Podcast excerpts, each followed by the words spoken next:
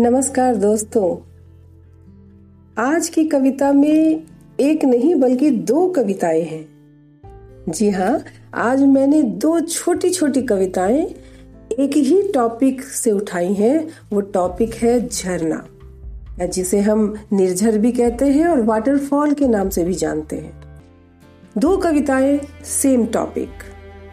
तो इसमें खास क्या है? इसमें खास बात यह है कि टॉपिक तो एक ही है, किंतु यह जीवन की बिल्कुल दो डिफरेंट बिल्कुल दो विपरीत अवस्थाओं को, दो डिफरेंट सिचुएशंस को बताती हैं। एक झरना है जो मानव की युवा अवस्था को इंगित करता है, और दूसरी कविता में मानव की वृद्धावस्था की असमर्थता को ज़ाहिर करता है। पहली कविता में जो जीवन का झरना है वह बहुत ऊँचे ऊँचे पहाड़ों से फूट कर नीचे गिरता है। और पर्वतों का सीना चीरते हुए, घाटियों से गुजरते हुए, बाधाओं से लड़ते हुए, चट्टानों को झकझोड़ते हुए, बस आगे और आगे ही बढ़ता चला जाता है। क्योंकि उसमें जोश है, जवानी है, रवानी है, गति है और आगे बढ़ते ही चले जाने का अदम्य साहस है। तो छायावादी कवि आरसी प्रसाद जी इस कविता में लिखते हैं कि यह जीवन क्या है निर्जर है, मस्ती ही इसका पानी है। सुख दुख के दोनों तीरों से चल रहा राह मनमानी है। कब फूटा गिर के अंतर से, किस अंतर से उतरा नीचे, किस घाटी से बहकर आया, समतल में अपने को खींचे। निर्झर में गति है, जीवन है, वह आगे बढ़ता ही जाता है, धुन एक सिर्फ़ है, चलने की अपनी मस्ती में गाता है।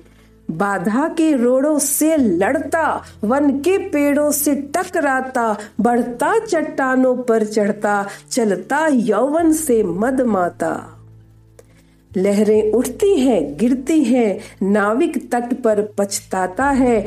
तब यौवन बढ़ता है आगे, निर्झर बढ़ता ही जाता है।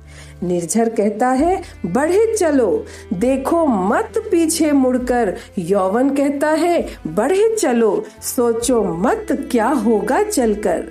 चलना है, केवल चलना है, जीवन बस चलता ही रहता है, रुक जाना है, मर जाना ही। निर्झर यह झरकर कहता है, निर्झर यह झरकर कहता है। तो दोस्तों, आरसी प्रसाद जी ने जीवन के झरने को इतनी खूबसूरती के साथ युवा अवस्था से रिलेट करते हुए बताया है। परंतु, जब सच में ही जीवन का यह झरना रुक जाता है, ठहर जाता है मानव अपनी वृद्धावस्था में पहुँच जाता है। उसमें यौवन का वो उन्माद, वो जोश, वो सब कुछ कर जाने का जुनून, वो आगे ही आगे बस बढ़ते चले जाने का उत्साह जब मंद पड़ जाता है तो तो उस अवस्था में पहुंचकर वह स्वयं को कितना अशक्त पाता है। वह मानव जिसने कभी अपनी युवावस्था एक अल्हड़, एक उन्मादी झरने की भांति उमंग से भर कर जी हो, वह अपने जीवन यात्रा की ढलान में सब कुछ खोकर सिर्फ़ पुरानी यादों में सिमट जाता है। आइए निराला जी के हृदय के अंदर से निकली हुई इस कथक को उनकी इस कविता में सुनते हैं। स्नेह निर्झर बह गया है, रेत ज्यो तन रह गया है। स्नेह निर्झर बह गया है, रेत ज्यो तन रह गया है। आम की यह डाल जो सूखी दिखी, कह रही है, अब यहाँ पिक या शिखी नहीं आते।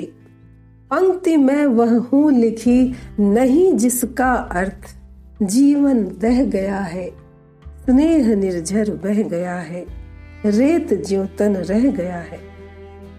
दिए हैं मैंने जगत को फूल फल, किया है अपनी प्रतिभा से चकित चल, पर अनश्वर था सकल पल्लवित पल। ठाट जीवन का वही जो ढह गया है, स्नेह निर्झर बह गया है। अब नहीं आती पुलिन पर प्रियतमा। श्याम तृण पर बैठने को निरुपमा। कवि अपनी वृद्धावस्था में याद कर रहा है युवावस्था के वो सुनहरे पल, जब उसकी प्रियतमा, उसकी प्रेयसी उससे मिलने आती थी और हरी हरी घास पर घंटों बैठकर उसके साथ बातें करती थी।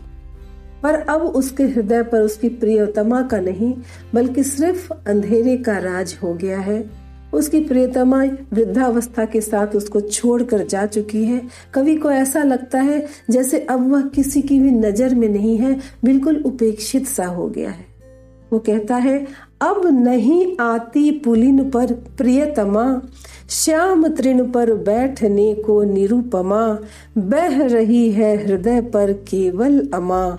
मैं अलक्षित हूँ, मैं अलक्षित हूँ, यही कवि कह गया है। स्नेह निर्झर बह गया है, रेत ज्योतन रह गया है, स्नेह निर्झर बह गया है। धन्यवाद दोस्तों, फिर मिलती हूँ जल्दी ही किसी और अच्छी सी हिंदी कविता के साथ। Bye bye.